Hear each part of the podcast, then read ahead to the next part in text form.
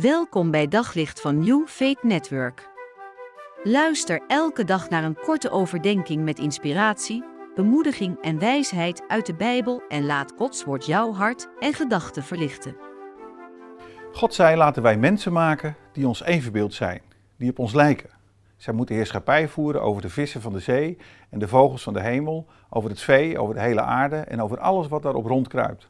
God schiep de mens als zijn evenbeeld. Als evenbeeld van God schiep hij hem, mannelijk en vrouwelijk schiep hij de mensen. Een tekst in Genesis 1, vers 26 tot 27. Een boeiende tekst waar ik uh, onlangs opnieuw over nadacht, naar aanleiding van het verhaal van een andere spreker. En hij merkte op dat in het scheppen van de mens, waar wij uh, vaak over spreken van hoe worden we het evenbeeld van God, hoe groeien we zodanig dat we meer en meer gaan lijken op datgene zoals God ons bedoeld heeft, zijn we vaak geneigd om te denken aan zelfontplooiing. We leven ook in een tijd waarin dat heel erg in is. Hè, nadenken over hoe ik beter word, hoe ik groei, hoe ik zelfstandig kan worden.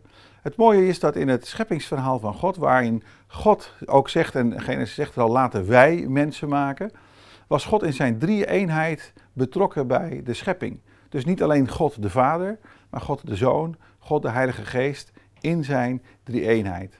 Hoe mooi is het dan als, als we beseffen dat het groeien naar het evenbeeld van God, het worden zoals God het bedoeld heeft, dat dat betekent dat we dat samen met anderen moeten doen. Als je ook verder leest in het verhaal van Genesis, dan zie je ook dat als God spreekt over de schepping en als er gesproken wordt over de schepping, staat er na iedere dag en God zag dat het goed was. Opmerkelijk genoeg, als God de man geschapen heeft, dan kijkt hij en hij ziet en hij zegt: Het is niet goed. En wat is niet goed? Dat de mens alleen is. Dus God schept dan de vrouw, zodat de man niet alleen is. We zijn gemaakt, we zijn geschapen voor gemeenschap, voor omgang met anderen. Kortom, we zijn geschapen om het niet alleen te doen, maar samen.